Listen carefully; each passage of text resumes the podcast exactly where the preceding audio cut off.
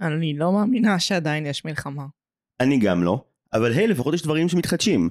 כאילו מעכשיו, את כזה מגי וחברים עכשיו, אז כל שבוע יש פה מישהו אחר? זה כזה פורמט חדש? כן, זה כבר הפרק השני של זה, ועד כה אפס מהאורחים שהיו הם אנשים חדשים. מי יגיע שבוע הבא? זה סוד. זה סוד שעוד לא קבעתי עם אף אחד. זה, זה סוד. יופי. אני בן אדם מאורגן ומסודר. זה, זה במלחמה- בסדר, גם במלחמה אנשים יקפצו עלייך נראה לי גם בהתראה הרבה יותר קצרה עכשיו. אנשים שלא לא בצבא באים לפודקאסטים מאוד מהר מניסיון. מי לא בצבא? אנחנו, אנחנו פה. לא, אנחנו לוזרים. אני, יודעת שכאילו הפטור ממילואים הגיע ביום השחרור שלי ולא אמרו לי שיש לי פטור ממילואים וזה היה כזה oh my god זה כאילו מדהים ועכשיו אני מין כזה יופי אז כל חבריי עושים משהו למען המדינה ואני מקליט פודקאסטים בטלוויזיה כל הכבוד זיו תועלת רבה. מה בעצם עשית בצבא בכלל? התחלתי בתור לוחם בקרקל. אה, צחוקים. ואימא שלי התפללה כל יום שאני אפול לג'וב באמת אימא שלי התפללה לאלוהים היא פנה, פנתה אליו בתור השם וביקשה ממנו כאילו אימא שלי התחזקה בניסיון להוריד אותי מקרבי והצליחה. כי אחרי התפילות של אמא שלי במשך חודש אה, קראתי מיניסקוס בריצת אימונים אה, וירדתי להיות האחראי לוז של קצין חינוך ראשי בתל השומר יותר משנה וזה היה כאילו לעבור מ... מכזה טירונות לכזה בית הקלפים לראות כזה תככים של סגני אלופים ותתי אלופים וכאילו ללמוד שאם מישהו בדרגה שלך אתה לא יכול לקבוע פגישה בלשכה שלו כי אז הוא לא יסכים לבוא כי אתם שווים בדרגה כאילו מין דברים מגוחכים לחלוטין ואז הלכתי ללמד אה, ללמד על מדים בטבריה שם הכרתי את סיגל אשכרה. זה היה החלק הטוב של השירות שלי אני עשיתי שירות לאומי כמחזירת ספרים בבית אריאלה. מה זה מדהים זה כן. היה שירות חשוב אני ישב, גם עשיתי עסקת קבלנות עם, uh, עם המקום, שאני אחזיר כמה שיותר, אני הייתי פשוט עובדת נורא נורא מהר, עושה משימות כאילו של שש שעות בשלוש שעות, ואז היו נותנים לי ללכת הביתה. אתמול בדיוק הייתי בארוחת יום הולדת לאבא שלי וחבר טוב שלו גם הגיע ואמר אתם מבינים שזה הסוד לחיים לעבוד כמה שפחות ולהרוויח כמה שיותר והייתי מין כזה וואו, וואו מקורי, איזה יופי. לא לא לא אבל אבל כאילו זה מין סוד שגם כאילו מין מעיד על ערכים נוראים נכון זה מין כזה כן. אני אני מעוניין לא לעבוד קשה ועדיין להרוויח מלא- אה, אה, אדוני אדוני בוא נרגע אתה מעוניין לייצר מוצר כלכלי מעפן כלשהו באופן מובהק, לקרוא לזה משקיע, אה, ולהתקדם בחיים. ואני כזה, תודה על התוספת המדהימה שלך לחברה, אנחנו מאוד מרגישים את החיוניות שלך בימי משבר, תודה באמת. וואי אלה היו חודשיים כאלה מוזרים עכשיו כן. אנחנו בגלל שנתקענו אה, בצרפת אז לי ולסיגל היה הסכם כזה בינינו שבגלל שלא היינו פה אה, בשביעי שמינית תשיעי ועשירי באוקטובר ובעצם לא ספגנו את המכה הרבה יותר חזקה של הטראומה שמי שהיה פה חטף אותה ממש חזק. רגע, רגע, רגע, סרטונים? לא לא לא לא ראינו כלום מה פתאום. אז באמת לא ספגתם לא לא לא אותם. קראנו מבזקים ודיברנו עם מי שאנחנו אוהבים וזהו לא לא ראינו זה לא כלום. נחשב. לא ראינו שום דבר. סיגל כמעט ראתה כשהגענו לנמל תעופה פעם ראשונה ואז אמרו לנו שהטיסה מבוטלת ושנעוף הביתה, כשנעוף חזרה למלון, אז אה, היה ישראלי אחד בתור, היינו כזה 50 ישראלים שתוהים מה קורה במדינה שלהם ומתים לחזור אליה משום מה, כולנו, אז ככה, היא עלתה באש. והיה מישהו אחד בתוך כל החמישים שהוא הוא היה נורא נבוך והיינו כזה מה העניין והוא כזה אני לא מנסה לחזור לישראל אנחנו כזה אז לאיפה אתה והוא כזה בגדול הייתי אמור להיות בדרך לאביזה עכשיו זמן מעולה, כן. וסיגל ואני כזה מין, ואתה עדיין נוסע לאביזה? והוא מין כזה, אני לא יודע, אני מהבוקר כזה מין מתלבט, ועכשיו ראיתי כמה סרטונים, תראו, ומין כזה, סיגל התחיל להסתכל ואני כזה, מה את עושה? אל תסתכלי, לא! איך ידעת מה יש בסרטונים? כי כבר התחילו להגיד לנו חברים בקבוצות, אל תיכנסו לטלגרם, עכשיו, מי נכנס לטלגרם חוץ מלרכוש משהו מסוים? עזבי את זה. אוקיי, יפה, אני לא. אני יש מטרה אחת מאוד מסוימת בטלגרם, פעם ב-X זמן וזהו. אז, אז לא ראינו כלום, כמעט ראינו מה, בגלל הדבילו מאביזה, אה, אבל בעצם הגענו לפה וידענו שבגלל שלא היינו בכל החרא קרוב, אנחנו משמעותית פחות בפוסט טראומה משאר האומה, כן. כי לא ראינו כמעט כלום ולא קיבלנו אזעקות בשבת על הבוקר, רק הודעה מאוד פולנית מאבא שלי של תתקשר אליי בבקשה שקמת. רגע, רגע, רגע, אני חייבת, כי זה מבחינתי הרגע שבו אנשים נדפק להם המוח. מתי הבנת שחלק מישראל נכבש ויש ילדים בעזה? אני חושב שכמו הרבה מצבים, בגלל שסיגל ואני היינו צריכים לטוס חזרה לארץ, אבא שלי מלכתחילה נורא קידם נרטיב איתנו של אתם תהיו עסוקים בלראות מה קורה עם הטיסה שלכם. היה את זה, ובמקביל באותו זמן החברה הכי טובה שלי ילדה. שני. הדבר, שני הדברים האלה קרו, ואז רוב השביעי באמת, כאילו קראנו דיווחים כל שנייה ודיברנו עם חברים שלנו, אבל בעצם בעיקר בעיקר בעיקר היינו שקועים בשטויות שלנו. וכשהטיסה בוטלה וכולנו ניסינו להבין מה קורה והיינו, אני לא ראיתי ישראלים שבועיים.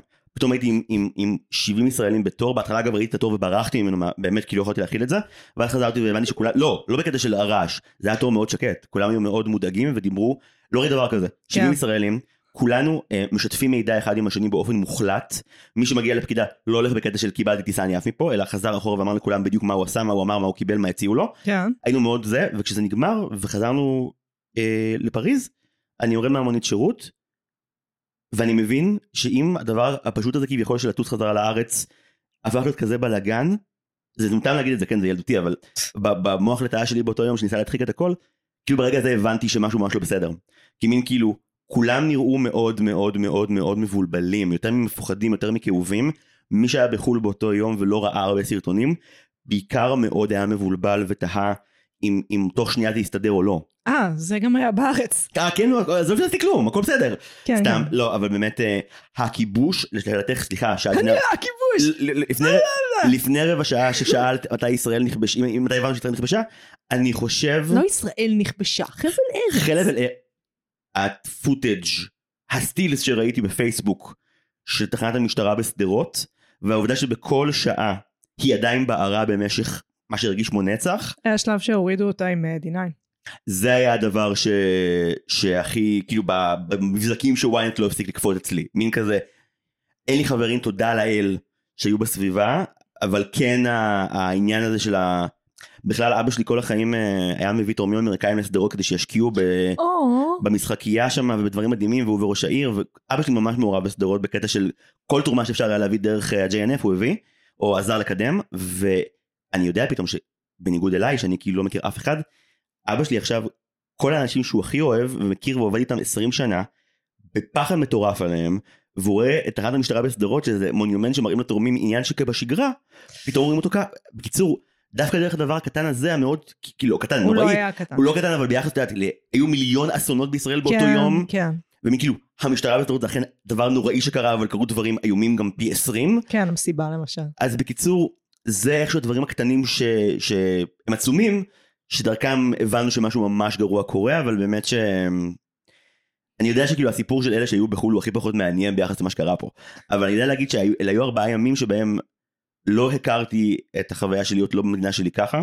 הדבר היחידי שגרם לנו לצאת החוצה מהמלון כשאנחנו לא בוכים או חוטפים התקפי זעם ומרביצים לכריות, אני הייתי האיש הזה כמה ימים, לא, כולנו היינו איש הזה לכמה ימים. אז אה, פשוט פגשנו ישראלים שהכרנו מהרגע שמה שקרה קרה בא- בארץ, ואיתם נפגשנו וטיילנו בפריז בקטע של פשוט לדבר וללכת את זה במקום לשבת את זה, אבל, כן.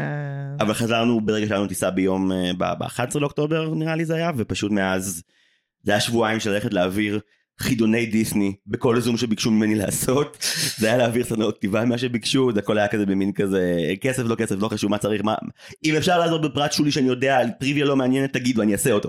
אה, אז זה היה שבועיים של זה, ואז הגיע השלב שבו נראה לי את ואני השארנו קו, שזה כולם מותשים לחלוטין, לחלוטין. אה, כן, זה היה fucking חרא. אה, אני הפכתי לדסק מקורות גלויים מדעת עצמו על דעת עצמו, שמשגר מידע לעצמו לכמה שבועות. כן, זה פחות או יותר מה שקרה. את ידעת אבל אנחנו הפוכים בקטע הזה את הרי ידעת באמת כל מה שניתן היה למצוא ברשתות ידעת for a while, כאילו רק ממש לאחרונה הצלחתי להיגמל מזה. וזה אחת הסיבות שבעצם לקח למרשם לבינג' הרבה זמן לחזור כי את היית במקום של, כן. של להיות עמוק בחדשות כן. ובחרא. אני, תקשיב, רק בשבוע האחרון חזרתי לראות סדרות. רציתי לשאול מה החזיר אותך? החזרת החטופים. זו תשובה מצוינת. אה, זה היה כאילו, כן, זה פתאום כזה, אוקיי, משהו, הכל חרא, כן, הכל חרא, אבל יש טיפת שפיות, אה, ומתחילה להיות חזרתיות בטלוויזיה כבר, וזה כזה, זה לא אם אני לא אסתכל חמש דקות במבזקים של אה, כאן, אז פספסתי חמש חדירות מחבלים, ושלוש תקיפות משלוש מדינות שונות. אז כאילו, נהיה לי קצת יותר מקום, חזרתי לצפות בתכנים. אה, נורמלים אני עדיין catching up, כי לנטפליקס לא היה אכפת שאנחנו במלחמה. אה, לא, לא ממש, וגם תכף נדבר על סדרה שגם היא יצאה ועדיין... fuck, לא היה פתיח, כוס שלי רע בקרס הרבה יותר מדי זמן. רגע, לפני הפתיח, שאלה אחת אחרונה עלייך, אוקיי? כן, רק כי אף אחד אחר לא ישאל אותך אז אני אשאל. כן. ואני גם אשאל בקצב שאנשים מדברים בו ברגיל, אוקיי? כן. השאלה היא כזאת, מעכשיו אמ, ההסכת חוזר? כל שבוע יש פרק? אה, כן, אני לא, אל תהיו נאצים מדי, נאצים, אל תהיו חמאס מדי על הימים. אה, כי אני מתקשה ויש גם לקבוע עם אנשים, ואני מראש, אה, כן. תהיו, תהיו בסדר איתי, אתם אוהבים אותי, יש לנו מערכת יחסים פרסוציאלית. אוקיי, אז אני רוצה להגיד, א', שאני מאוד מאוד שמח שהפודקאסט חזר, ואני ייי. גם רוצה להגיד אמ, שאני ממש אוהב את נועם, ושזה עצוב שהיא כבר לא באה לפה, אבל שבאמת, אה, כמו שאמרת שבוע שעבר בקטרינה, באמת אה, היא הייתה שותפה מדהימה לדבר הזה, ועשתה איתך יותר מ-100 פרקים, וזה לגמרי. מדהים. אני- מאבות הפודקאסט. זהו, וגם אני מאוד מתגעגע אליה. אמ, ומצד שני עכשיו כל שבוע תפגשי מישהו אחר, ויהיה לך הרבה הרפתקאות והרבה שיחות. ו... ויאללה, המאגי ורס ממשיך הלאה. מגי ורס. אלוהים אדירים. טוב, אה, פתיח? פתיח. יאללה.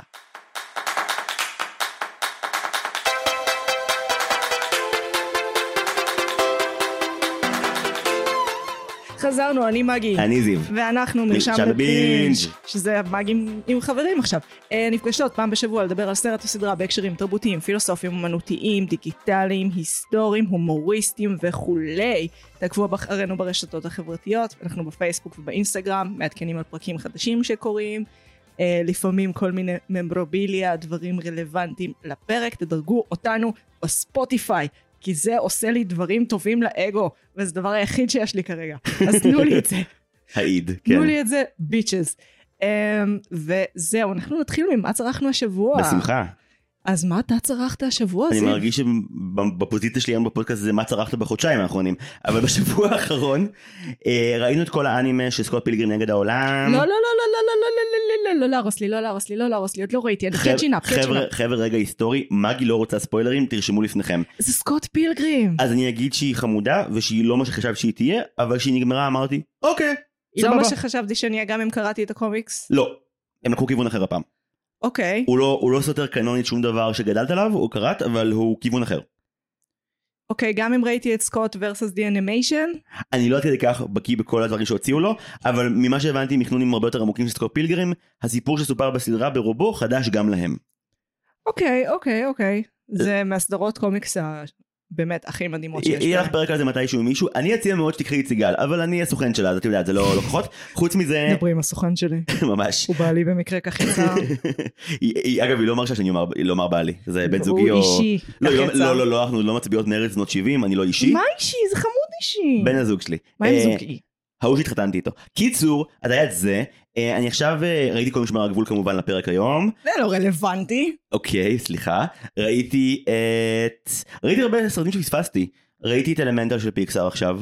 הוא היה. ממש חמוד, וממש הייתי סבבה איתו, ואסתטית לאנשים שמעשנים הוא ממש כיף. אוי, בן אדם. מה, גם ראיתי אותו כאילו פעמיים, ראיתי אותו פעם אחת עם, אה, עם האזינה שלנו מעוטף עזה שבאה לבקר בבית שלנו, וראינו את זה איתה כי היא ביקשה, ענבר, דש ענבר, וגם ראינו אותו באמסטרדם בשבוע הראשון של העיר הדבש כשעוד לא היה מלחמה, ולקחנו אטבולס לפני, חכם. והיה לי לפטופ של 15 אינץ' וראיתי את זה בו, אז בשלב מסוים. סיגל נרדמה, והמסך כבר היה בשלב מסוים צמוד לי לאף מראש שהייתי מסטול, זה היה פשוט, אז כאילו אני הפכתי לאחד מהאלמנטים, אני ממליץ חוויה טובה בימים האלה, דרך היחידה שזה יהיה סרט טוב. גם אתה לא יכול להגיד שזה היה סרט אהוב על ילדה מעוטף עזה, אני לא יכולה לחרבן עליו לא עכשיו. אמרתי אהוב, אמרתי שהיא רצתה לראות אותו.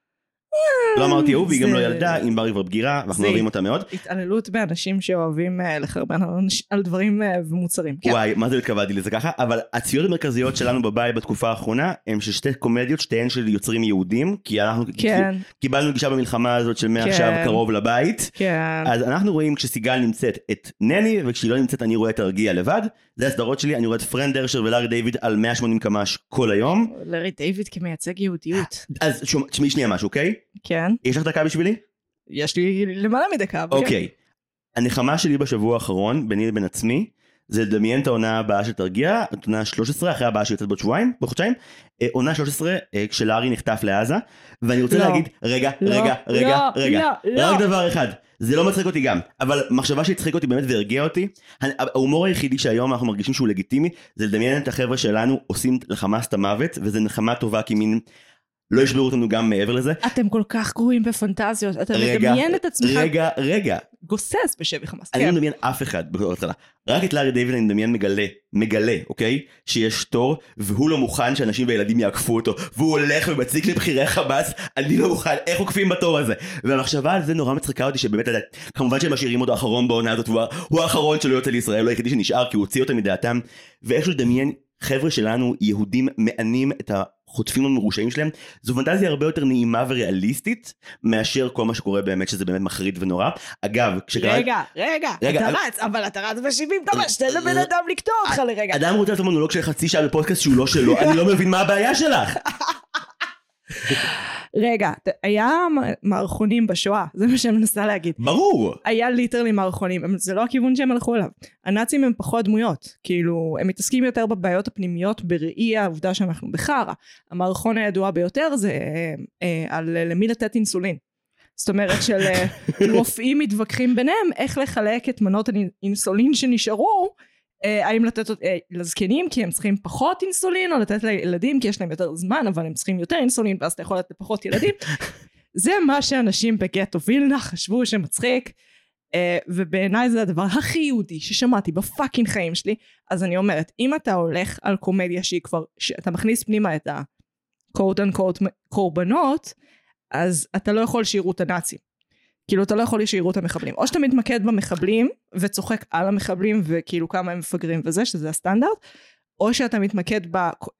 quote unquote קורבנות ואז אתה יותר על דברים פנימיים שלהם בראי הסיטואציה המחורבנת. אני חושב פשוט שחלק מה, מהמורל שאנחנו מגלים אותו עכשיו, הדוגמה הכי ריאליסטית מהחדשות, זה הסיפור של הבחורה שהצליחה לצאת מהשבי של חמאס כשהחזירו אותה עכשיו ואמרה ש... שיחיא סינואר בא לבקר אותם כן. ושהיא פשוט צרחה עליו איך אנחנו היא לא שכל- צרכה.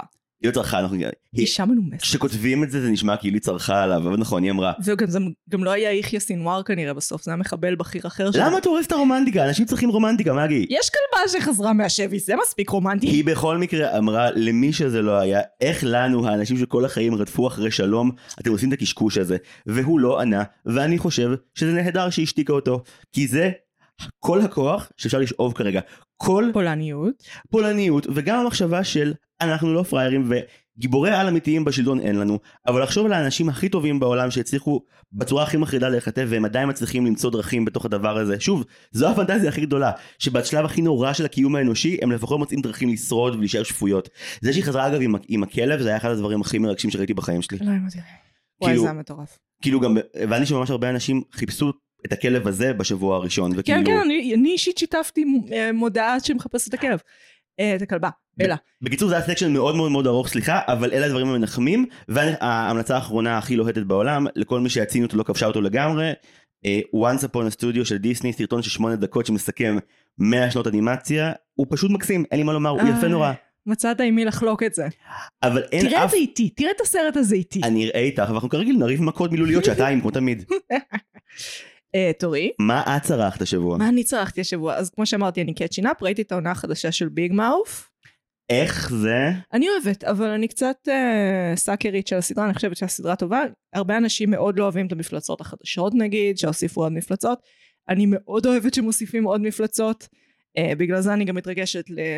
לקראת Inside Out 2, למרות שסרטי המשך הם בדרך כלל גרועים, אבל הם הרחיבו את הקונסולה. אני רוצה לראות איזה עוד רגשות הם הביאו. אני רוצה. את לא מרגישה אבל שכל ה franchise של ביג מאוס נוהל נורא נורא לא נכון בשנים אני האחרונות לא מסכימה בכלל. אני חושב שהיה להם פוטנציאל אדיר בספינוף שלהם שהתבזבז על עוד בדיחות קקי ואני אני, הבדיחות קקי זה חלק מהפורמט, גם אותי הן מעצבנות, אבל אני מאוד אהבתי את הספינוף. הם היו מצחיקות, אני אהבתי את העונה הראשונה של הספינוף מאוד, ואז בעונה השנייה פשוט זה היה מין, למה הדמויות מביג מאוס משתלטות על הספינוף, זה מטופש, יש להם סדרה משלהם, אוף. אני לא יודע. בעונות אחת ושתיים אני נשבעתי לכל מי שהיה סביבי שזו הסדרה הכי מצחיקה שראיתי השנה. סדרה מעולה. אני, אני גם אוהבת עונה חדשה, יש להם special מסביב לעולם, אוקיי, על אה, חרמנות מסביב לעולם, כולל סצנת אונ- אוננות של נערה באיראן. אוקיי. כן, מאוד... אה, תגידי לי שהיא לא קוראת מכתב לבן לאדן תוך כדי. A letter to America. Uh, לא, היא לא קוראת מכתב לבן לאדן תוך כדי, זה מאוד כזה, אתה יודע, זה קצת פנטזיה פרוגרסיבית, אם להיות כנה. Uh, כי הם מתמקדים יותר בבעיות האוניברסליות. כאילו מצד אחד מראים כזה דברים שספציפיים למדינה. Uh, מצד שני הם כזה, והנה הבעיות- בעיות אוניברסליות. הם לא כזה, והנה התרבות הסופר שמרנית של המדינה הזאת שאוסרת עליך לאונן, כי אחרת אנחנו נקשור לך את היד לזין. זה לא, לא ספציפית איראן, כן? אבל אתם יודעים, העולם חרא. אתם לא אוקיי. צריכים אותי בשביל להגיד את זה. אז אז זה המלצה. זה המלצה. Uh, ראיתי גם את Escape in Twin Flames, שזה זה? דוקו קאט על אה, קאט וירטואלית, שהן ממש תפסו תאוצה בקורונה. דוקו על הקאט בתקופה הזאת זה אסקפיזם מבחינתך? Uh, אני אגיד לך למה כן, אני כל- כך אוהב שהתשובה מתחילה ככה. בהנחה, בקרחצח. אמ, כן, אה, כי זה השיט שלי, כאילו, אני, זה מה שאני רואה כל הזמן, אני רואה מלא דוקו כתות, אחד כי זה מרתק אותי, כי זה כזה איך פסיכופטים פועלים, וכזה בדרך כלל אנשים לא מתים בסוף הסיפור, בדרך כלל, אה, אז לא יודעת, יש בזה קצת תקווה, וזה שחזרתי לצפות בזה זה כזה, הנה, את מסוגלת לספוג תוכן שוב, ייי, את לא מסתכלת על כל ילד ברחוב ומתחילה לבכות אקראית, כל אה, הכבוד לך. כן, זה עוד קורה. רגע, את אה, Gen V כבר ראית? עוד לא. לראות, כיף, מאוד. אני, מנסה לעמוד בקצב, אני גם רואה שמונה שעות שחרור חטופים כל יום, זה כאילו, אני אני אגיד, אני לא יכול להישאר live מול המהדורה. אני לא יכולה שלא להישאר. כל- אי אפשר, אי אפשר. אני לא יכולה שלא. איך, אבל אוקיי, אני פשוט מרגיש שכזה מין יש סף שבו אני כבר לא מחויב כאזרח לראות יותר, אני סתם הופך את עצמי לעצוב וחסר תועלת. מצד אחד, ברור שרציונלית זה לא הגיוני, מצד שני, אני רוצה לדעת בשנייה שרואים את הפרצוף הראשון, אני רוצה לדעת בשנייה שהם פוגשים את המשפחות שלהם, אני רוצה לראות את הפרצוף החמוד של הפיצקי הזאת, יעל הקטנה, עם הטלטלים היפהפיים האלה, כשהיא סוף סוף מקבלת דובי, אני רוצה את זה, ואני רוצה את זה ברגע שזה קורה. אז כאילו, כן, אני אבהה שמונה שעות במעבר רפיח, כשכלום לא קורה שם. כל מי שזה, שזה, הוא צריך את זה, אני לא בא בטענות בכלל, כל אחד מתמודד בתקופה הזאת אחרת לגמרי. אני יכול להגיד שקראתי איזשהו פוסט ששינה את דעתי בנושא, אה, נראה לי שדוד שדי כתב אותו, Mm. שבאיזשהו מקום, כאילו, it's the Sinwar show, וכאילו אתה רואה, בטח שזה אתה, הסינואר אתה שלו. רואה את התוכנית שהם רוצים שתצפה בה, בוודאי, ושתהיה נואש וקמה. בוודאי. ומשהו בי מתקומם. אני, אני רוצה את החטופים האלה הביתה, אני לא רוצה שכל היהב שלי בנושא הזה כלפיהם אה, יוקדש, כי זה שעות שבהם אני מרגיש שגם הייאוש בך נחפר יותר ויותר עמוק פנימה.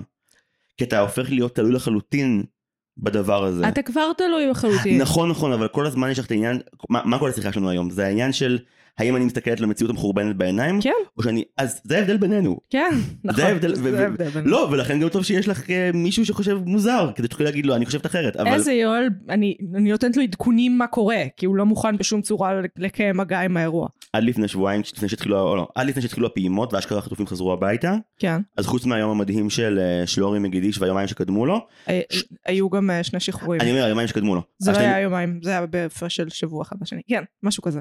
סורי, סליחה, הייתי מאוד על זה. שני הימים שקרו מלבד זה. שאר הימים, הייתי רואה בבית כל יום, את יודעת, כאילו הייתי יכול לדעת בדיוק עם, אה, עם סיגל, וידע בדיוק עם אני, נפלנו לחדשות, כי, כי הבן אדם נראה אחרת. אם הוא יתעדכן ממה שקרה וזה מהימים האלה שעברנו עד כה, האדם נראה שונה, הוא כאילו נזכר איפה הוא חי, והוא עכשיו רוצה לטמון את ראשו בכל שעה. אז זהו, אני אסביר את שיטת מגי לאיך איך להתמודד עם המלחמה הזאת, לא שמיש בשום צורה, כי כבר עבר הזמן הזה. כמו כן מרשם לבין שאינו אינו פודקאסט טיפולי, ועל כן שום המלצה שאנחנו נותנים לכם פה לא בהכרח מומלצת. היא לא מומלצת בשום צורה, אבל זה מה לרפואה, שעשיתי. לטלוויזיה, כן. זה מה שעשיתי. אז מה שקרה זה שבשנייה שזה קרה אני מיד נצמדתי לטלוויזיה, באיזשהו שלב כבר הייתי כזה, טוב, אני לא יכולה לעמוד בזה. אה, תעיר אותי כשכובשים את, אה, את הקיבוצים. אוי. הוא העיר אותי כשכבשו את הקיבוצים.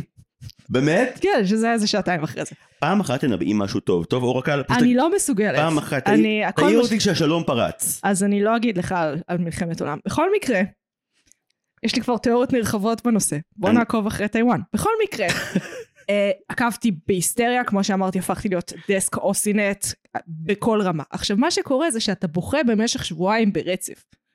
בוכה, בוכה, בוכה, בוכה, לחצים בחזה, לחצים בחזה, לחצים בחזה, bang, bang, bang, מעשן כמות בלתי סבירה של ג'וינטים, אפילו יחסית לעצמך, מסטלן, ואז הכל בסדר. כאילו לא בדיוק הכל בסדר, אבל אתה כבר כל כך כהה.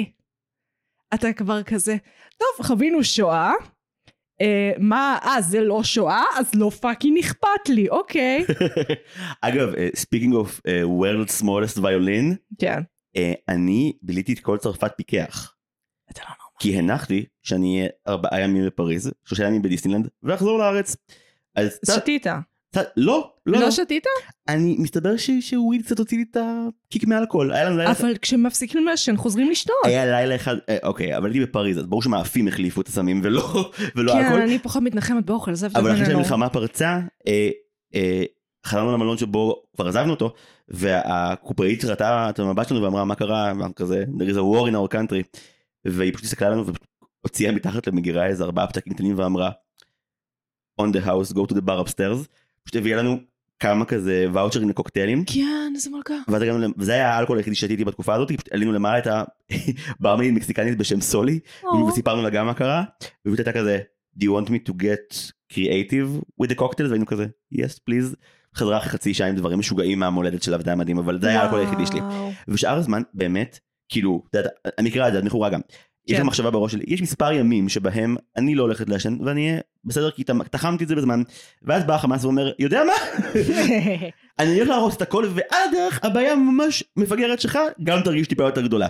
אה, זה היה להיות ארבעה ימים אה, אה, פיקח במלחמה, כיף גדול. אז זהו, אם אתה עקבת ביומיים הראשונים אחרי מתי השיגו שליקה, שליטה על גדר המערכת, ואתה נמצא במרחק שעתיים נסיעה מהגדר, אז זה קצת, אתה צריך את הוויד.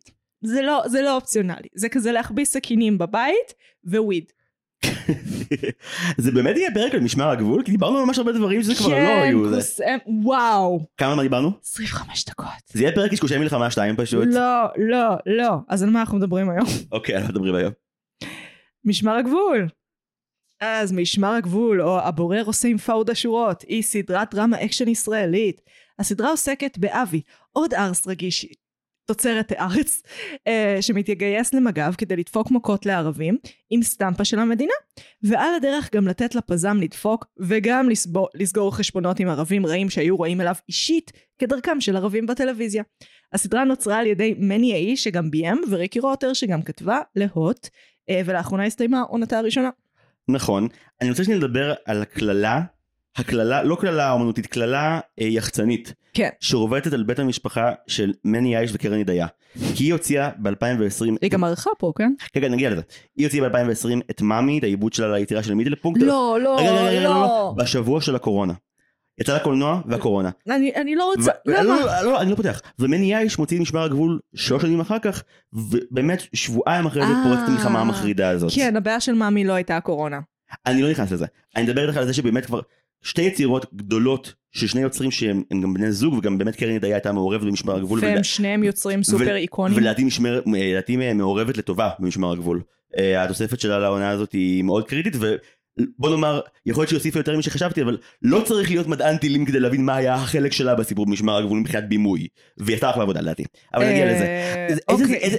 איזה זין זה להוציא שתי יצירות, שני יוצרים חיים בבית, תחשבי איזה פחד זה, איזה נורא זה, זה לא פייר בכלל. זה שוב, זה, זה הקורבנות הכי שולית של המלחמה, אבל- משמעית. שני אומנים חיים ביחד, שניהם מוצאים יצירה שחשובה להם והיא גדולה, וזה פשוט בתזמון חרא. אני לא מסכימה. משמר הגבול להיות באיזושהי רמה רלוונטית לתקופה, אה, אפילו מאוד. עובדה שהיא נקנתה על ידי נטפליקס בתזמון המדהים הזה. אה, אוקיי, אני חייבת עם דיסקלמרון קטן. אוקיי, אנחנו בשלב הזה יודעים שהיוצרים של הסדרות הישראליות שאנחנו עושים עליהם פרק, מקשיבים. אוקיי? הבנו את זה, זה כבר קרה מספיק פעמים כדי לדעת שזה קורה. כמה אני יכולה להעליב אנשים שאני יודעת שיקשיבו? אני אגיד לך מה, בואי נתחיל, אני אגיד לך מה, אני אגיד משהו אחד אה, מאוד חיובי שיש לי לומר, כן. ו- ואני מניח שכמו כל פרק ביקורתי פה יהיו דברים טובים ויהיו דברים פחות טובים. כן. אני רוצה להגיד שנייה משהו אה, מאוד אוהב, על כל גוף היצירה של מני אייש, בסדר? אני לא... אוקיי, מני האיש אני לא חושבת שהוא היכן שהייתי חותרת עם הביקורת שלי, אבל כן. לא, אני רוצה להגיד לך משהו אחד על, על בכלל הגוף יצירה שלו בעיניי. כן. האיש עשה את אה, המשגיחים משגיחים. ואת אבינו, מהמם. והטלוויזיה את ג'ודה.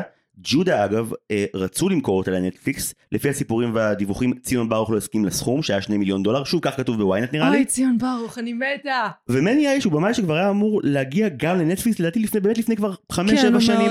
מאוד לא. לא בקטע של הוא מבין את האקשן, הוא מבין את היעילות, הוא מבין את הסגנון, ואני חושב שיש לו באמת משהו בינלאומי. חולי ביצירה שלו, הוא גם מושפע בקטע מגניב מאוד מהסרטי אייטיס שהוא גדל עליהם ועל הלחימה, אבל כאן בניגוד נגיד לג'ודה שהיא באמת מאוד מתפרעת, יש ניסיון להגיד משהו אמיתי, וגם בואי זה כן סיפור על מישהו שבסופו של דבר מבחינת מהלך עלילתי, יש לך גיבור שבאורך שמונה פרקים שובר שמאלה. זה הגיבור שלך.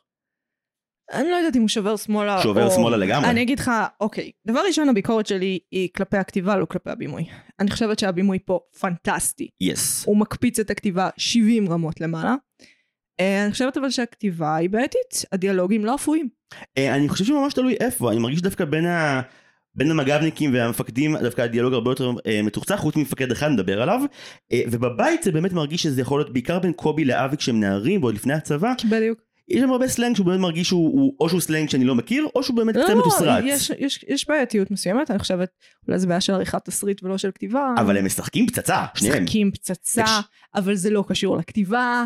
גם הסיפור, הסיפור עצמו הוא מעולה, כאילו גם איך שהוא מפותח, הוא עשוי טוב. לא מספרים לך שבאת לראות אפוס. אפוס עכשווי, אבל אפוס, לכל דבר.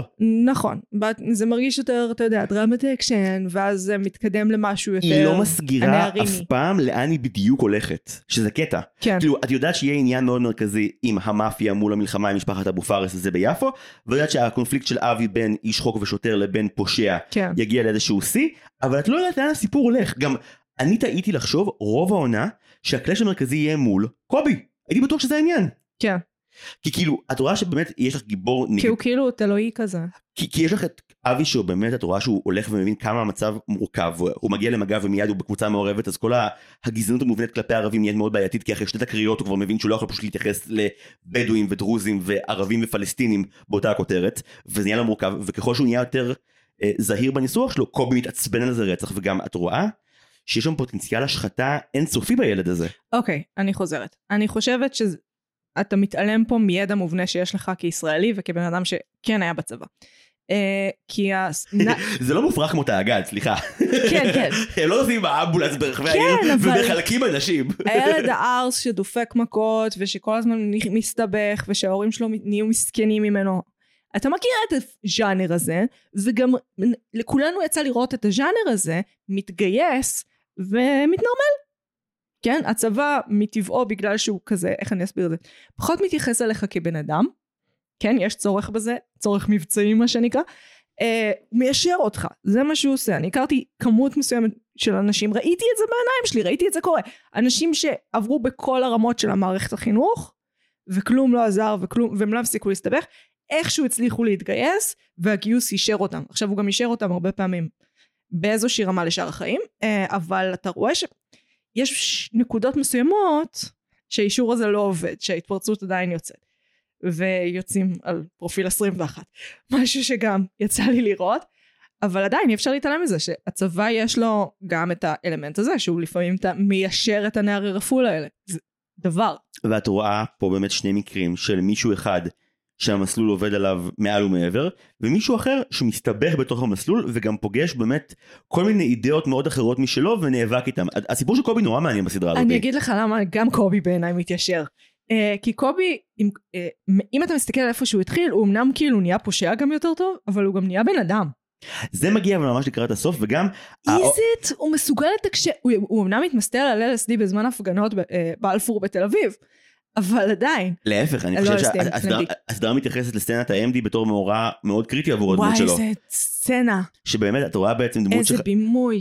חצי עונה. הילד הזה הוא האלים יותר, הפחות מחושב מבין השניים, שגם אבי הוא... החלה. בדיוק, הוא הסקאמבג ביניהם. ופתאום, והוא רואה מפגינה שמאלנית, והוא כבר, אחרי שהוא גנב מלא סמים למלא ערבים שהוא עצר ביפו, כן. הוא לוקח לה את הבקבוק. MD, ולוקח שלוק, ופשוט יש סיקוונס שלם שבו הוא פתאום מזדעזע מאלימות, וזה קורה כי זה גם מצולם בבית אריאלה, שזה ספוט שעכשיו הוא הרבה יותר כואב לנו בגלל שכיכר החטופים הוקמה בו. מזכיר לך שעשיתי את השירות לאומי שלי בבית אריאלה. את את מבינה, את רגילה להחזיר ספרים, שפתאום את רואה את, אה, במקום שבו עכשיו כל המשפחות של החטופים, כן. את רואה איך מלא חיילי מג"ב בסצנה הספציפית הזאת דופקים גם מכות בגלל שזה דרך הפילטר של הסמים, דופקים מכות בהגזמה למלא אנשים.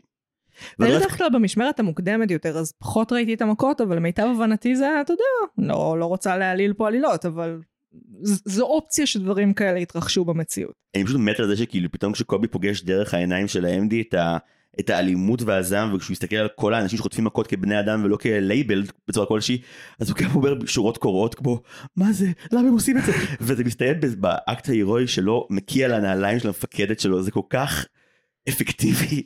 החלק לדעתי דווקא הכי חזק בסצנה, יש כמובן את החלק שהוא נחרד, אגב בבימוי רקוויאם פור הדרים הזה, שחוזר על עצמו המון, אה, ויש שם חלק שהם כזה מחזיקים ידיים בניסיון לחסום את המפגינים, אה, בזמן שהמפגינים צועקים עליהם שוטר שוטר על מי אתה שומר, מכירים את המשפט, והוא כזה מתחיל לשחק עם הידיים כזה, כמו ילד שמחזיק ידיים, כן. וזה, זה איזה בימוי, שהוא מסתכל על זה כמו משחק כן. וזה זה מדהים שביקורת כזו רלוונטית ואגב מורכבת מגיעה בזמן מאוד קצר יחסית אחרי בלפור. אה, באופן כללי, הסדרה שכאילו היא על, על מג"ב, אוקיי? אנחנו מכירים את מג"ב, מכירים את היתרונות ואת הבעיות שלו.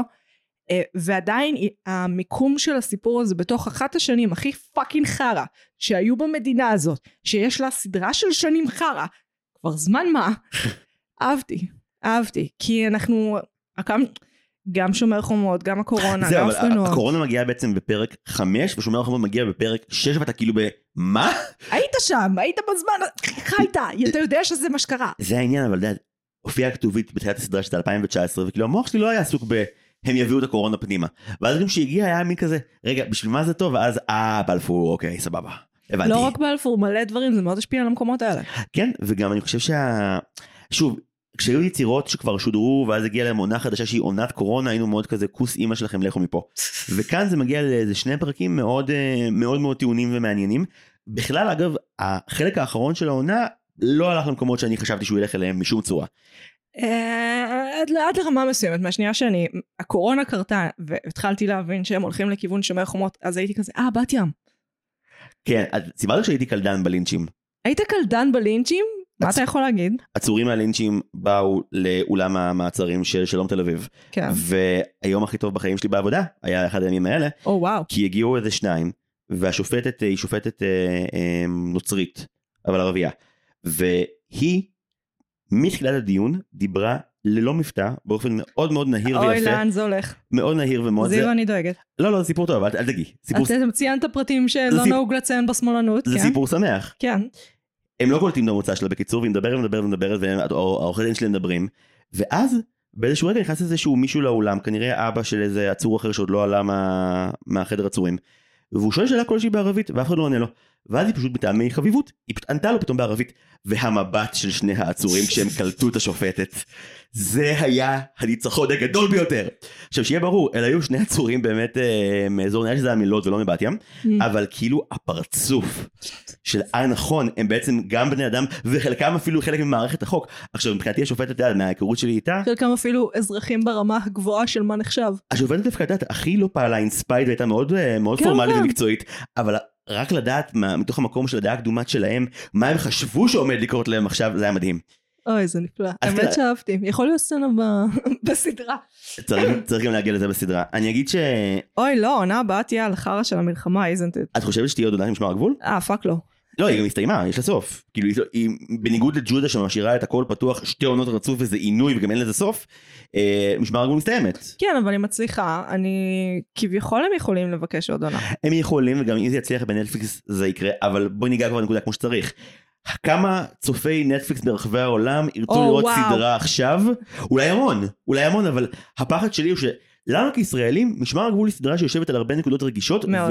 ו- ונעה ביניהם. אני ממש לא חושב שזו סדרה אה, ימנית בשום צורה, אבל היא גם לא סדרה שמאלנית פר אקסלנס. היא משחקת יפה בין, ה- בין הנקודות. יותר שמאלנית היא כן. היא כן סדרה ששואפת להיות מאוד מוסרית בעיניי, שזה דבר לא מובן מאליו בימינו. כן, אבל תקשיב, מג"ב, הם, וזה גם לגמרי, אתה רואה את זה בסדרה, יש אנשים שמתגייסים לשם כדי לדפוק מכות לערבים. וזה מעולה שהגיבור שלך הוא כזה. נכון. זה מעולה שככה הוא מתחיל. זה, אגב, אני כבר נסטה לשם, אוקיי?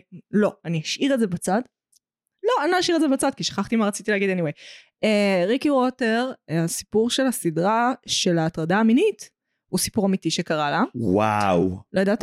לא.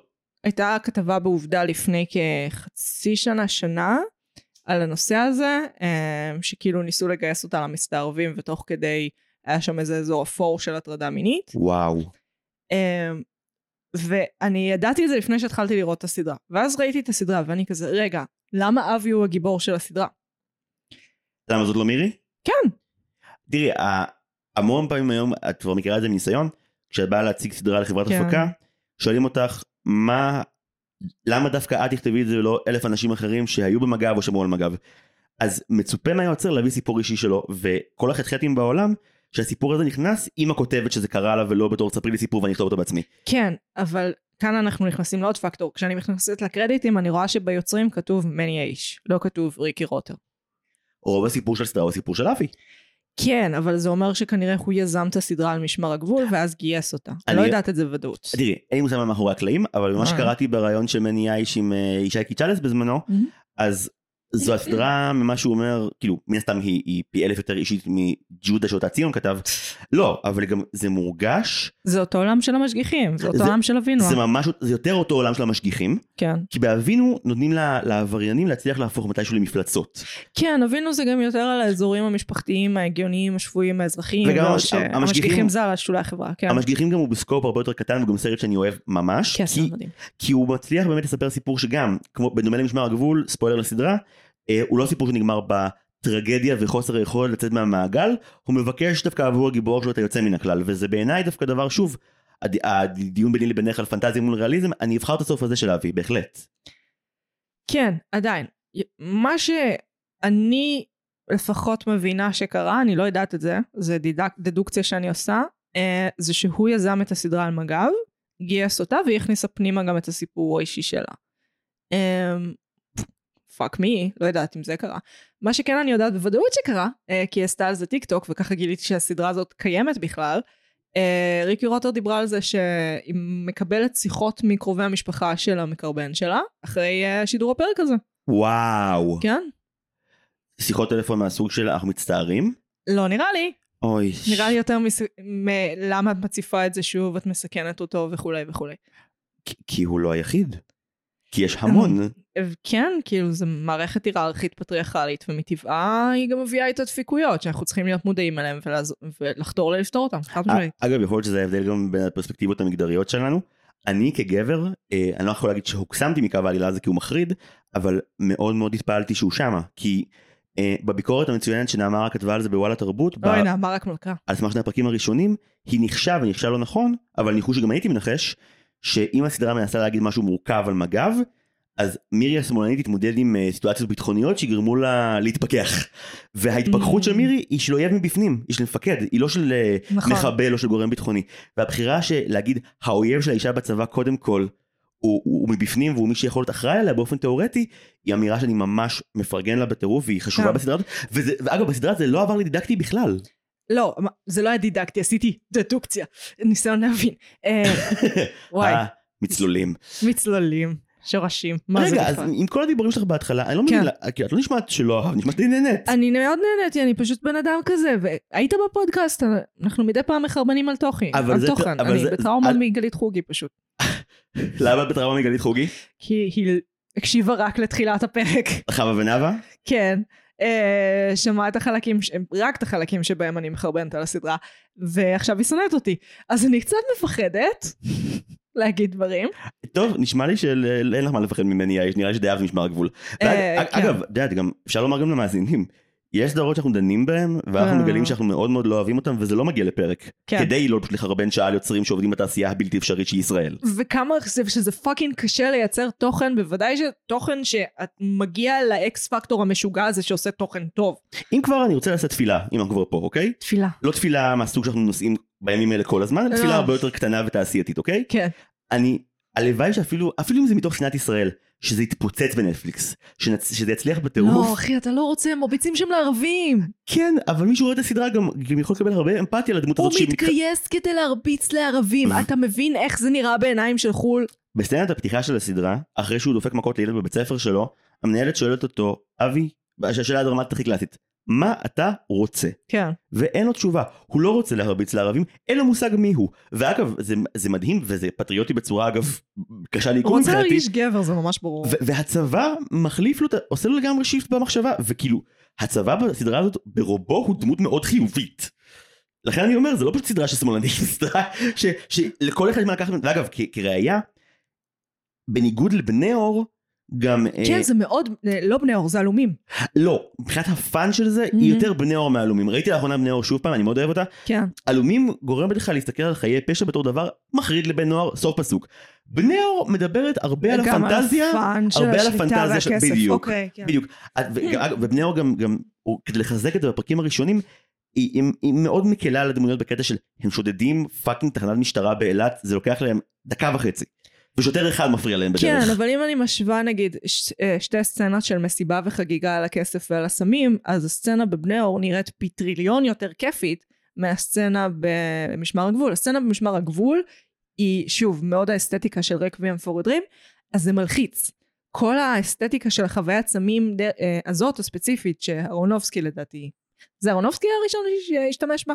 אני חושב שהכלים שהוא לקח ב- למונטאז'ים ברקוויאם כבר היה להם בסיסים יותר מוזרים כן. בקולנוע ניסיוני בסרטיז כן, זה מה ובאייטיז. שאני אומרת, זה בטח דוגמה. זה. פשוט הביא את זה למיינסטרים מאוד.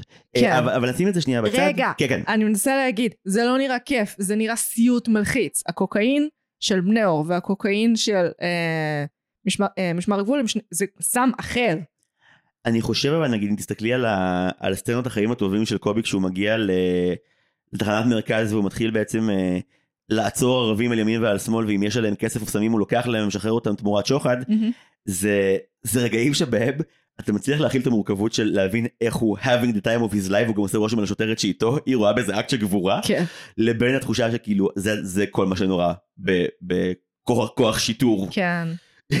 כוח. שיטור באופן כללי. כן, זה מאוד הסמויה ה vibe, כן. כי זה רוע כזה של כזה, אנשים דפוקים לפעמים נכנסים למערכת והם ינצלו אותה לרעה בגלל שלמערכת יש מלא כוח. אה, וזה דופק את האזרח הקטן הרבה פעמים, גם אם הוא איזה סוחר סמים קטן ומושתן שמי לא רוצה להיות בצד שלו בכלל. זה נכון. אני יכול שנייה להעלות משהו שבלבל אותי? כן. אוקיי, אה, בטלוויזיה כאילו קלאסית של פעם, אה, בסדרות מהסוג הזה, את רוב הדמויות המרכזיות יכירו לך נגיד בשניים אולי שלושה פרקים ראשונים. אבל אה, לסדרה הזאת, למשמר הגבול, יש ממש חילופי מפקדים כמו בצבא, באמצע העונה. פתאום מגיעים לך שניים, מגיעים לך אה, פולומבו, שזה מוריס כהן בתפקיד לדעתי ענק. ענק. כן. הוא, לא הוא, מכל דמויות האב שאבי פוגש בסדרה שאינם האבא הביולוגי של שלומי כן, זה שבת, כזה מוזר שהוא מחפש דמות אב כשמה שאין לו זה אימא. אני חושב שזה העניין של הוא מרגיש שאבא שלו לא מספיק חזק. אבא הם- שלו מלך. אז הם מגלים בסוף. לא, לא, רואים מההתחלה שאבא שלו מלך. לא, אתה לא רואה שאבא שלו יכול לשחק... הכתיבה של הטקסטים של אבא שלו קטסטרופה. אתה לא רואה שאבא שלו יכול לשחק אותה גנגסטר עד הפרק האחרון שזה אדיר כשזה קורה. does it, אתה רואה שהוא יחסית מחזיק וודג' כמו גדול מול החארות. אבל בוא נאמר, ב... ראית את הפרק הראשון פעם שנייה לפני שבאתי לפה בשביל כזה לראות איך זה נראה עכשיו אחרי שראיתי למה כל זה העונה? יותר מקצועי ממני? לא, ואז באמת פתאום ראיתי על הדמות של שלומי שבת שהיא הרבה יותר מוחזקת, לא כי הוא פחדן, אלא כי הוא לא צריך את, בדיוק. ה... את הטירוף בשביל להיות uh, קשוח. בדיוק. אבל בצ... אני מבין לגמרי דרך העיניים של אבי, איך בצפייה ראשונה גם אני לא ראיתי את זה. אבי רואה את אבא זה שלו, קטע זכר. נכון, וכי אבא שלו הוא Mm. בעל פיצוחייה, ומי שכל שנייה אה, אבא שלו אומר לו לא להתעסק איתם, בגיל 17 אגב שזה הגיל שבו כמובן הכי פחות תקשיב לשאלה לאמירת אה, אל תעשה את זה מאבא שלך, כן. זה הם נראים לא מגניבים למרות שלנו ברור מלכתחילה נגיד שצ'יקו שזה גם הופעה מדהימה של חיים סנאטי הוא טינופת. אגב חזי העוזר שלו שמגולם על ידי אסף מור יוסף כן. גונב את ההצגה בכל סצנה גם הכתיבה של הטקסטים שלו לא טובה. אבל הוא מגיש כמו קומיקאי כי הוא באמת התורה שלי המשחק טוב. כן. לקחו קומיקאי מחוספס ושמו אותו בתוך דמות והוא עושה מהדמות מטעמים. כל שורה של חזי מצחיקה כן. השתיקות שלו מצחיקות והכי כיף כשהוא מקלל. כשהוא מתחיל לך מפה הילד זין מסכן. הוא פשוט אומר את זה את באינטונציה המושלמת. הוא עושה את השינוי, אה, את השינוי סוויץ' הזה שיש לערסים מסוימים של כזה, הוא בא אליך הכי בטוב, הוא הכי איתך, אח שלך על מלא, אתה עושה משהו אחד שלא מוצא חן בעיניו, עושה את השינוי הזה, בא לו לרצוח אותך. זהו אז גם חזי וגם צ'יקו עושים את זה מדהים כן, ובין כל הדמויות אב המחורבנות של אבי כן. פתאום מגיע פולומבו רגע, אני חייבת לתת קייס על שלומי שבת. בבקשה. עם הקרידו קרידו והשילוב טורקית האינסופי הבלתי נסבל הזה, ואני אומרת את זה כטורקיה. באמת. אה, בסצנה הראשונה, כשה... אה, איך קוראים לעבריין? צ'יקו? בא לקנות וודקה, והוא עושה את זה אחרי שעה 11, ואבא שלו אומר לו, לא, אתה לא נותן לו, אתה כבר מבין אם יש לך עסק. עצם העובדה שהוא אומר לא, והוא בעל עסק קטן ומחורבן בפריפריה, אתה כבר מבין שהוא בדס. מעניין ומגניב. כן, אני כאילו, שוב, יכול להיות שכי אני לא כל הזמן חושדת לאנשים בגבריות, כי אני לא זכר. לא גם מגלים, מגלים הרי בסוף שבאמת אה, עוד לפני שהסיפור התחיל אה, שלומי שבת כבר עשה טובות לצ'יקו כשהוא עוד היה ילד כן. ולכן הוא חייב לשמור לו כבוד. אז הרבה סיפורי עולם תחתון כיפים. רגע, אלה עדיין הדמויות אב המחורבנות של אבי. כן. פולומבו הוא היחידי שעד סוף הסדרה הוא מפקד טוב שלו. אה, האמת שכן, הוא עושה החלטות מעולות. הוא כן. מגבה אותו כשצריך לגבות אותו מצד אחד, מצד שני הוא לא שובר מקצועיות, הוא לא עובר על צווים. הדבר היחידי שלא כן. הבנתי, אה, הוא כן רצה לדפוק מכות לאבו פארס בסוף. כן, אבל פולומבו ספציפית באופן שבו הוא מול אבי, הוא, הוא באמת לוקח אותו למקום של חונכות יותר קשה, אבל הוא לא מתעלל בו לפר שבו מפקדים רעים מהטירונות. הוא כן עושה בחירה אחת שנשארתי מבולבל מולה עד סוף הסדרה ואני עדיין לא מבין. מהמם. המפקד שהוא שם את אבי תחתיו באמצע העונה, זה איזה מישהו כנראה מאוד מנוסה שמראים לנו בסצנה הראשונה איתו שאין לו זין והוא כבר מת להשתחרר, קוראים לו מאיר, ואומרים לך זה המפקד הכי מנוסה בימ"ר אלמוג הוא יודע הכל הוא חכם הוא מנוסה ואז מגיעה סצנת האמבוש הראשון שהם עושים ל- לרכבים ומאיר מתנהג כמו מאיר מתנהג כמו מטומטם לאורך כל הסצנה אתה יודע שמחסום זה כאילו מבחינת תפיסת הכיבוש של רוב האנשים זה הדבר. זה כאילו המקום שאתה בא במגע עם הכיבוש. אמ, אז זה מאוד big deal שזה מתרחש דווקא במחסום. ואבי שהוא לכאורה מאופיין בהתחלה בתור ההוא שרק רוצה לדפוק מכות לערבים אבי כבר נתקל במחבלים בפרק השני הוא כבר ממש לא אותו בן אדם אחרי פוסט טראומה והתקפי זעם והמון קושי הוא לא מעוניין לחתור למגע אם לא צריך לחתור למגע. כן. האלימות אצלו היא, היא התקפה שהוא לא יכול לשלוט בה הוא לא יוזם אותה סתם ככה. זה לא רק זה, אני חושבת שזה נאמר על ידי מירי, אבל זו הבנה שגם לא יש בסצנה הזאת של הוא לא רוצה להתסיס את הגזרה סתם. יש לזה צורך שהוא מעבר לאנושי מוסרי, יש לזה גם צורך רציונלי ביטחוני. של כשאתה מתעסק עם אנשים סתם, שהם סתם אזרחים, ואין להם שום קשר לפעולות שהם נגדך, אז אתה מתסיס את הגזרה. וזה מונח שאגב במלחמה הזאת למדנו כולנו הרבה יותר חזק כן. שזה מונח שרלוונטי לחלוטין גם בעורף. כן. כי יש מאיתנו אנשים שההסברה שהם עושים היא הסברה מאוד מאוד אה, דיאלוגית וקשובה. מה, אני רבה עם אנטישמים מעולה, על מה אתה מדבר? לא, גם לריב אנטישמים בצורה רהוטה זה הסברה טובה. אני... אתה יש... ראית רהיטות בקללות שלי? אוקיי, טוב לדעת. יש אנשים שפשוט כאילו לוקחים את זה לפול און רייסיזם על כל הערבים שוב פעם כאילו כן, כן. ואגב אני רוצה במעמד הקדוש של הפודקאסט הזה לציין או. את הפוסט הממש יפה של אה, ראש עיריית לוד בחודש הראשון למלחמה שממש פנה לכל אחד מהציבורים בעיר ואמר אתם יחד מאותו דבר אתם לא אחד נגד השני ומי שפה מותקף נגד טילים זה כל מי שגר בעיר הזאת. ושוב אני אתחיל משמר הגבול סדרה מוסרית אחוש שרמוטה בקטע הזה היא ממש הגיבור שלה ממש עובר חינוך מחדש בקטע של יחסי יהודים ערבים. כן, אבל היא מצ- מצד אחד, כן, מצד שני, חוץ מאחד, כל הערבים שאנחנו רואים הם רעים, לחלוטין. זאת אומרת, אנחנו רואים אה, כל השחקנים הערבים להוציא מהשחקן שמשחק את סאלח, הדרוזי, ומהזוג החמוד שנוסע לחתונה. זוג החמוד שנוסע לחתונה. אה, זאת אומרת, אנחנו נחשפים להמון מחבלים. עכשיו, חשוב לי, אני לא חיה בשוויץ, אני חיה במקום המחורבן הזה. אני יודעת שאנחנו באים במגע, כשאנחנו באים במגע עם טרור, זה ערבים. הרבה פעמים, לא רק. אבל כאילו כשאני פותחת את הטלוויזיה אני רואה פיגוע, אני כזה, זה ערבי עשה את זה, אוקיי? זה פשוט איך שאנחנו חושבים. אבל לא יכול להיות שזה המגע המרכזי שיש לרובנו עם ערבים. עכשיו, גם בדרמה, זה הרבה פעמים המגע שיש לנו עם הדמויות האלה. זאת אומרת, אם אני לוקחת את פאודה, שזה אגב פאודה, להרבה שמאלנים היא באה ממש טוב. היא באה ממש טוב, כי היא כזה, אבל מראים את הטרוריסטים כבני אדם. ואז בא מישהו שהוא ממוצע מסוים, ואומר לי, אבל תקשיבי, אם אני הולכת עכשיו לאודישן לסדרה הזאת, כל האודישנים זה או מחבלת, או בת זוג של מחבל. זה התפקידים שיש בשבילי כשחקנית ערבייה. מה אני אמורה להגיד על זה? כן אבל אני לא חושב אה, סליחה אם זו אמירה מקוממת אבל אני לא חושב שכל יוצר שעובד עכשיו על סדרה או יוצרת שעובדת על נכון. סדרה צריכים להתעסק באיזה ייצוגים יהיו אצלם נכון, וגם אה, כמה מהסדרות הכי גרועות שיצאו בנטפליקס נכון. יצאו מתוך קו המחשבה הזה בלבד נכון. זה איפה שהמורכבות של המציאות נמצאת. אבל שוב אני כמי שבאמת בתור בתור חייל של קרקל וחיל חינוך כן. שלא היה לו שום מגע עם מג"ב אה, ממה ששמעתי למג"ב לפני הסדרה הזאת אחרי הסדרה הזאת דעתי הרבה יותר טובה כאילו ביחס למה שקורה בסדרה הזאת זה מקום. הרבה יותר ערכי והרבה יותר רציני משרגילים להעביר עליו ביקורת בחוץ. אני יודעת, אני לא אומרת... אני חשוב לי להציף את המורכבות, אוקיי? כי אני לא באה ואני אומרת בואו נשקר בסדרות שלנו. בואו נדחוף גיוונים לא הגיוניים, בואו אה, נדחוף דמויות הזויות. לא. אני אומרת בואו נתייחס למורכבות של המציאות, אבל כמו שהיא.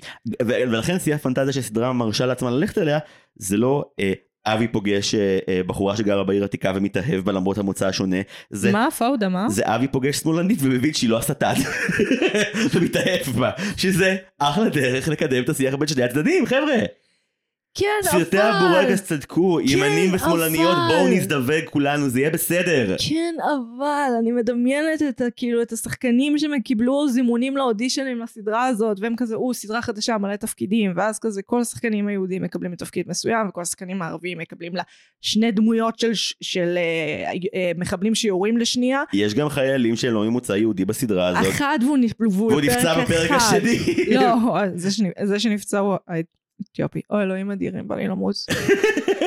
עזוב, עזוב, הלך על כולנו. אין, אין, אני לא יודעת מה להגיד לך. אני לא יכולה לדבר על בעיות ייצוג, כי העולם קורס, וזה מרגיש דקדנטי ומטומטם לדבר על בעיות ייצוג. כשבאמת המערב מאוים מצד אחד, ומצד שני אני כזה, אני לא מוכנה לשלול מאנשים את ההומניות. כי המערב קורס, אני לא יודעת מה לעשות, אוקיי? אני, עיקר השיחה שלי על זה בתקופה האחרונה זה עם אה, חבר שלי יואב תלמור, שהראיתי לך קודם אה, סרטונים מדהימים שלו באינסטגרם, כן. אני ממליץ בחום, כן. ויואב אמר משפט נורא יפה, הוא אמר, זה בלתי נסבל שבתור אזרח של מדינה, שאחת הזכויות המרכזיות שלי בה זה להעביר ביקורת אליה מבפנים כמה שאני צריך, כן. אין לי את הפריבילגיה לעשות את זה, כי יש כל כך הרבה חרא מחוץ לה כרגע, כן. שזה כמעט בלתי אפשרי. כן. וזה נכון, קשה לנו כרגע, מאוד. כן, אז אני מרגישה מטומטמת לשבת פה ולדבר על ייצוג של ערבים כשיש מלחמת שמד, מבין? וגם, אה, מי שצפה במשמר הגבול כשהיא יצאה ונאלץ לצפות בה בעצם מהפרק השלישי והלאה כסדרה שמשודרת בזמן מלחמה, רוב האנשים ראו אותה בזמן בזמן מלחמה. מלחמה על הצבא. כן. אני חושב שדווקא עם כל הבעיות אמון והדברים שביבי ניסה להפיל על הצבא בתחילת הדרך, איזה הצבא מלכים. יותר מזה והסדרה הזאת אבל גורמת לך להרגיש בואנה כאילו אני מוגן. יש גם אנשים טובים ש, שמגנים עליי ויש אנשים רעים שאנשים אחרים מנסים אה, למנוע מהם להישאר בתפקידי הפיקוד שלהם. צריך- צריך לראות טיק טוקים של בריק, אה, זה יהרוס לך הכל. כנראה שכן. אגב, בפרק נראה לי השלישי של משמר הגבול, היה איזה רגע מאוד מוזר בין שלום מיכאל שבילי לדמות של נועה סטנג'לוב, כן. וחשבתי שזה הולך למקום של הטרדה מינית ואז הלך למקום ממש אחר איתה. וזה מדהים שזה היה בדיעבד פשוט foreshadowing ממש טוב. כן, כן. האמת שדווקא יחסית מבחינת הכתיבה של הדיאלוגים פה, דווקא הייתה עבודה מעולה. כי בנו אותו מאוד אבהי ומאוד מגונן ומאוד ערכי, ואז זה מתנפץ בפרצוף. מאוד דומה למציאות בצבא. ו- ויותר מזה, בגלל שלא מראים לך בכלל את מה שמירי לא רואה, אז את עוברת מבחינת מחשבה את המחשבות שיש לה בראש ככל שאת יכולה. כלומר, את תוהה אם הוא מדבר באמת באוזנייה עם מישהו, אם יש מבצע, ובכל שנייה שאתה ממשיך את מרגישה שאין שום מבצע, אבל אז זהו. אני אדבר...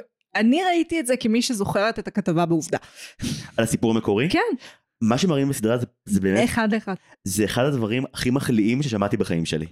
אה, זה אחד לאחד, כולל הכל, אה, וזה מאוד, מאוד מטריד. זה המקבילה שאת שומעת בחדשות שמטפלים בתקיפה מינית, אה, תקפו מינית. זה כאילו, זה ההרגשה הזאתי.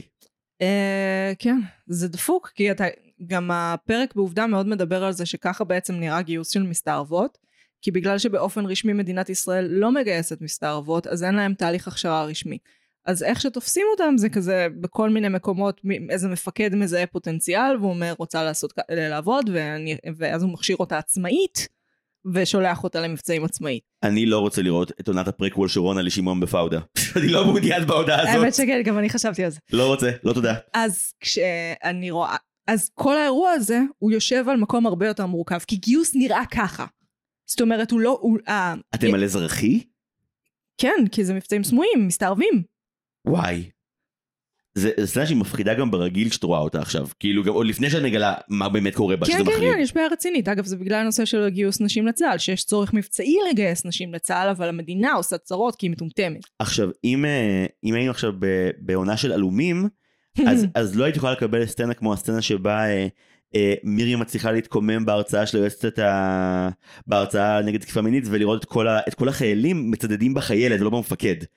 זה, פנט... זה, זה משהו שהוא גובל בפנטזיה לדעתי מה... הוא לחלוטין פנטזיה, עצם העובדה שכל החיילות מיד יוצאות אחריה, יש שם אירוע שלם. לא תראי דווקא עם, ה... עם המפקדת משאבי אנוש שקודם כל דווקא ממש אה, לא מאמינה לה את לא מאמינה שזה ילך לכיוון ש... שיגמר לא באסון. ושוב הבחירה האידיאולוגית ביצירה כזאת היא ללכת למקום שבו דברים כן יכולים להיראות יותר טוב והם לא בהכרח הולכים לגיהנום אני מרגיש שכאזרח יש לזה סליחה אם זה מטופש אבל ערך מורלי עצום כי אתה רוצה להאמין שיש מספיק כוחות חזקים בכל גוף שאמור להגן או לשמור או לעשות שיפעלו לטוב ויעשו והסדרה הזאת ממש אומרת לך תשמע יש הרבה חרא אבל תנסה להאמין גם באפשרות שאנשים ישתנו לטובה ולא פשוט יירקבו לנצח. כי הם וספציפ- אנשים! וספציפית גם כי לדמויות צעירות שהמוח שלהם הוא באמת עוד מאוד פתוח לשינוי. ולגמישות. והחלק הזה של האמפתיה לא ממש קורה אצלהם במוח עדיין, והוא כזה, אתה יודע, לא גינין בזמן הצבא. אז זה הגיוני. כל החוויה הזאת, תקשיב. אוקיי, אני, אני, זה קשה לי, זה קשה לי, כי אני כאילו שייכת, ל... אני באיזושהי רמה פרוגרסיבית, ואני, וזה קורס לי מול העיניים כרגע, אז תן לי, תן לי חמש שניות. לא, הלך, אני לא מסוגלת. אתם עדים שנתתי לך חמש שניות. קחי גם יותר, זה הפודקאסט שלך. לא, תראי, אני בטוח שגם אם היינו עכשיו מקליטים את הפרק הזה לפני ארבעה חודשים והסדרה הייתה יוצאת אז, זה נראה אחרת לגמרי. אה, הפרק הזה היה קודם כל קצר בחצי. דבר- ודבר שני, לא היה לנו את המטענים או אפילו את המחשבה, לך אולי היה, כי באמת מעודכנת נורא במה שקורה בעולם. כן. ואני מאוד מדחיק, אבל עד ללפני חודש וחצי. אז היינו מדברים, מדברים על זה מאוד אחרת, אבל עכשיו מדהים בעיניי שבזמן מלחמה סדרה שעוסקת גם מאוד במתיחות גם הפנימית שלנו כאנשים שקרועים בין אידאות הפוכות וגם בינינו לבין מי שגר מעבר לגבול, זה לא סדרה מייאשת בכלל. נכון. אוקיי, יש לי את זה. אנחנו חברה מיליטריסטית, מאוד. כן. וזה משהו שכל החיים הייתה לי, היה לי כל כך הרבה ביקורת עליו. על זה שהצופים זה כבר הופך להיות מקדים לצבא, ושכל השירים שלנו זה על חיילים, שאנחנו מאוד זה. ואז יש מלחמת שמד. וכל מי שאני מכירה כאילו קופץ על מדים וזה, ואני כזה, וואי, הלוואי גם אני הייתי יכולה לקפוץ על מדים. אני רוצה לחסל מחבלים. ואני כזה, אה, אז כל החברה המיליטריסטית הזאת זה פשוט כי אנחנו מוקפים במלא אויבים צבאי דם שרוצים להרוג אותנו, ויש לזה סיבה והיגיון, ובעצם כאילו אני מטומטמת. לא, קצת, לא, לא, לא. קצת, יש פה כמה דברים שונים. קצת. הדחייה מהחברה המיליטריסטית בלי לראות את, את הצורך המיידי בה. אבל תסתכלי שנייה על הרבה מהרעיונות של כל מי שגר בעוטף. הרבה מהרעיונות שאני שמעתי וראיתי עכשיו בשבועות האחרונים שאנשים התחילו לחזור הביתה בשבוע כן. האחרון. האנשים הרבה מהם לא מדברים אה, על האויב המחריד שלנו ב, באלימות עיוורת שמכלילה את כל האוכלוסייה הערבית. חד משמעית. והם האנשים שגרו הכי קרוב לסכנה והם יודעים להגיד שחמאס הוא השטן ושצריך לחסל את החמאס, כן. אבל שזה לא מכליל על ציבור שלם שלא קשור לזה בשום צורה חוץ מהדת שלו. אני לא מדברת על האויבים שלנו. אבל אני אומר השיח המיליטריסטי כן. הייתי מצפה לכאורה שהאנשים שגרים הכי קרוב לגבול הכי ישנאו והכי ידברו בשנאה עיוורת ובאלימות וזה כל כך לא המצב. הם מדברים במורכבות, כמו אנשים שחווים את זה על רטוב ולא על יבש. וזה בדיוק העניין המיליטריזם העיוור הוא לא של מי שמכיר את השטח וחווה אותו כי אז זה הרבה יותר מורכב מזה זה של מי שבאמת הכניסו לו כל מיני רעיונות כמו שהדמות של אבי מקבלת לפני תחילת הסדרה ש... שזה הדרך היחידה לנהל בה דיאלוג ותקשורת כן. זה הכל אני לא חושב שהמיליטריזם הוא הכרחי הצורך בביטחון ובאבטחה ובמודיעין הוא הכרחי מאוד אבל ובצבא גדול. אבל אין צורך שאני ואת ננהל שיח אלים או שונא כדי לשמור על המדינה שלי בטוחה אבל צורה אני לא מדברת על השיח האלים או השונא, אני מדברת על השיח הצבאי. שמה שצריך לה- להרוס ולשטח וכולי. לא רק זה שאנחנו מלא סלנג מהצבאיות נכנס לנו לחיים, אנחנו באיזושהי רמה מפורמטים על ידי הצבא, אנחנו יודעים שצבא כדי ליצור חייל באיזושהי רמה מפרק אותו כאדם ובונה מחדש, אלו דברים בעייתיים, והשילוב של הבעייתיות של זה והצורך שלנו בזה הוא מאוד מאוד קשה לי להכלה. אני יכול להציע לך אה, טייק אחר על זה טיפה? נסה? אני חושב שהשפה הצבאית חייבת להיות חלק מהעברית, זה מהטרמינולוגיה שלנו, כי יש לנו אה, סטטיסטיקה של הרבה מאוד ישראלים וישראליות ששירתו בחוויה הזאת שבעולם מתוקן אף אחד לא חייב להתגייס לשום צבא, כן? פה זה הכרח. כן. וכיוון שכל האנשים האלה, מי מהם שחווה טראומה בשירות הצבאי ומי שסתם חווה את השירות הצבאי שגם הוא טראומה, אה, כל האנשים האלה יצטרכו to process it הרבה אחרי זה, בטווח הקצר ובטווח הארוך. ולכן כשאנחנו משתמשים במונחים כמו אה, פז"צט או רשמ"ץ או whatever, אנחנו גם מראים להם שהם לא משוגעים והם לא עברו את זה לבד ואנחנו חלק מהדבר הזה וזה לא מתעלם ממנו זה מכניס אותו לשיח איפה שהוא חייב להיות כל עוד חייב שיהיה צבא. וכרגע זה לא נראה שבעתיד הקרוב לא תהיה חובת גיוס כי תראי מה קורה פה אז יש את העניין של החובת גיוס ואת העניין של איך אנחנו מדברים צבאית לדבר במונחים צבאיים לא אומר לדבר באלימות ומיליטריזם בהכרח. כשאני הולכת לברית, או לבריתה, בדרך כלל לברית שזה קורה, ואני שומעת מהאימא לפעמים את ה... oh my god, יום אחד הוא הולך לצבא. וזה נורמלי. ואני, וכשהיא לא תגיד את זה, זה אומר שבאיזושהי רמה אנחנו נהיה פחות בטוחים. כי, ב, כי אנחנו צריכים את הצבא הזה, אוקיי? אנחנו לא נעבור לסוג אחר. אנחנו לא נתפרק מנשקנו, גם אם נצליח להשיג איזושהי רמה של שלום. אבל בשביל שנהיה מוגנים, אנחנו צריכים שכשנולד ילד, להיות בחרדה, שאנחנו בספירה לאחור למותו, שלא בגיל ההגיוני של 80 כשאני כבר מתה ועל הזין שלי, אלא כשאני עוד בגיל סביר. ו- ואלה שני הדברים. ו- ואני צריכה להכיל את שניהם. אני, אני, קשה לי, קשה לי, פשוט קשה לי. ואני לא יכולה זה, זה כמו מושכות, אני לא יכולה לנטוש שום חבל. ברור שאין לאף אחד שום פתרון להציע לפחד האיום שתיארת כרגע, שהוא הפחד של רוב הישראלים אני כן, מניח. כן. אני יכול להגיד מהו כדור ההרגעה הישראלי הכי טוב בנושא. הדחקה. לא, לא, זה לא פתרון, כי אז כשמגיע משהו כמו 7 לאוקטובר אתה, אתה מזועזע ומופתע פי 20, אז. אז זה לא הפתרון. אבל כדור הרגעה הישראלי שהוא לא פתרון אבל כן מקליל את זה, ולמדנו את זה שוב מחדש, זה שאנחנו פשוט ממש הרבה אנשים מאוד מאוד טובים.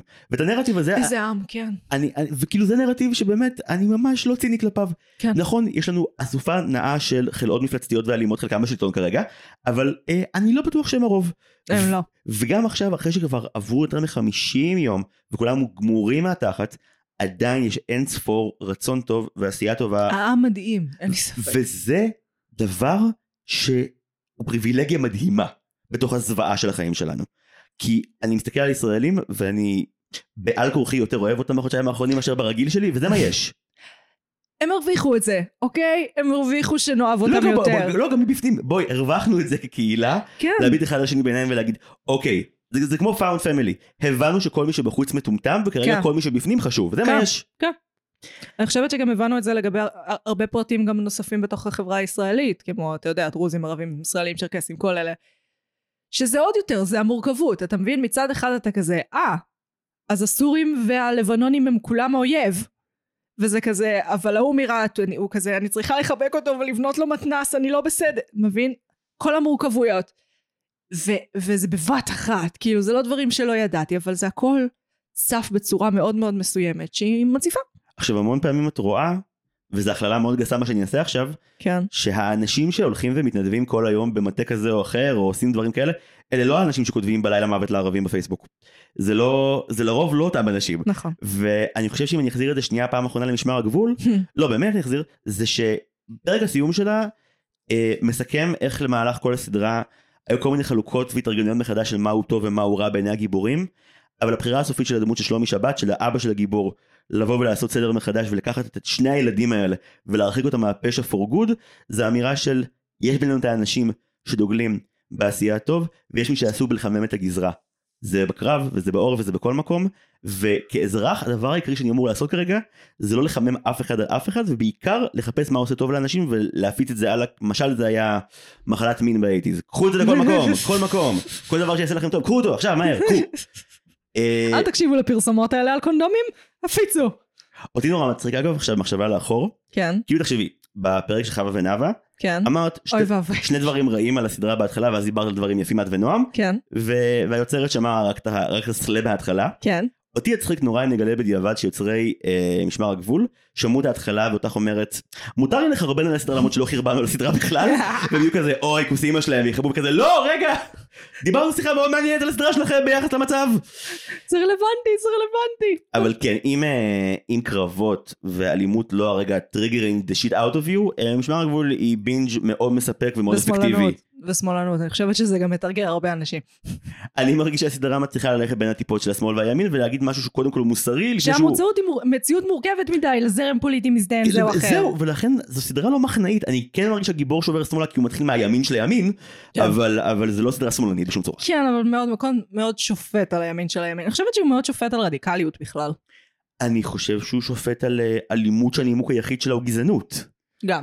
ו- וזה שיפוט שאין לי שום בעיה איתו. מצד שני, כן, את יודעת, את חיה במקום מסוים ומאכילים אותך במחשבה 18 שנה, מה כבר תוכלי לצמוח? אז אם חונכת על אלימות ועל שנאת זרים, אז ברור שיצא ממך הדבר הזה, וזה מוזר שאנחנו מריעים עכשיו לסדרה שהאמירה שלה היא, ואולי הצבא יוציא חלק מזה ממך החוצה בסוף. היי דעת הצבא. זה כזה, הצבא יחנך אותך כמו שצריך, ילד, בוא אלינו. כן, טיפול על אה, ניקוז גזענות. אנקל סרואל wants you. לו זה רק היה נכון במאה אחוזים זה היה מדהים. זה גם נכון, לצערנו. מה נכון. לעשות? זה גם נכון. המציאות המזדיינת, הכל גם נכון. אה, טוב, אם מציאות מזדיינת, אז מגי, ממה אנחנו נפרדים היום? וואו.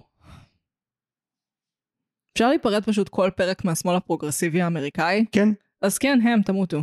טוב, אני גם אה, אה, אשמח לשים את גרת הטוננברג בתוך האסופה הזאת, אני כל כך כועס. אני, גם אני, וגם, אתה יודע, אני יותר כועסת, כי הייתי צריכה לדעת את זה. כי הייתי צריכה לדעת את זה, כי השיח שלה היה כל כך בינארי מלכתחילה, ואני המטומטמת לא שמתי לב, אז אני כועסת יותר. עכשיו אני גם כועסת על עצמי. פשוט אה, המאבק בין לזהות מי, מי מחפש להיות מוסרי בחיפוש עמוק כן. ומי פשוט מדקלם דפי מסרים כן. מהאינטרנט. שהוא פשוט בינארי באותה רמה כמו הקיצון של הצד השני, ואני כזה, אבל אני במשך שנים טענתי שאין השוואה בין הקיצוניות.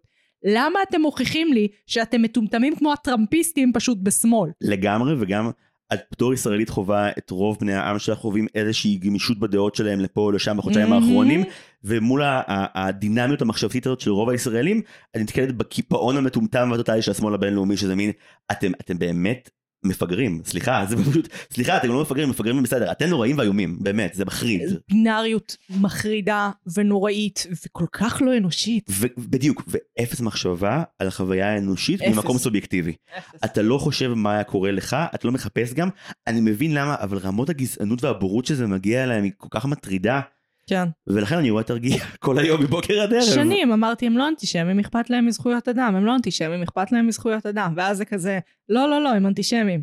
כוס אימא שלי. לא, אמא שלך בסדר, הבעיה היא אימא שלי מתה, אבל בסדר. אימהות של אחרים עם הבעיה כרגע לדעתי. כן, שהם ילדו אותם. ובנימה האופטימית הזאת, אני הייתי מגי. אני הייתי זיו. ואנחנו היינו מרשם לבינג' פלוס סיב. יאללה. ביי.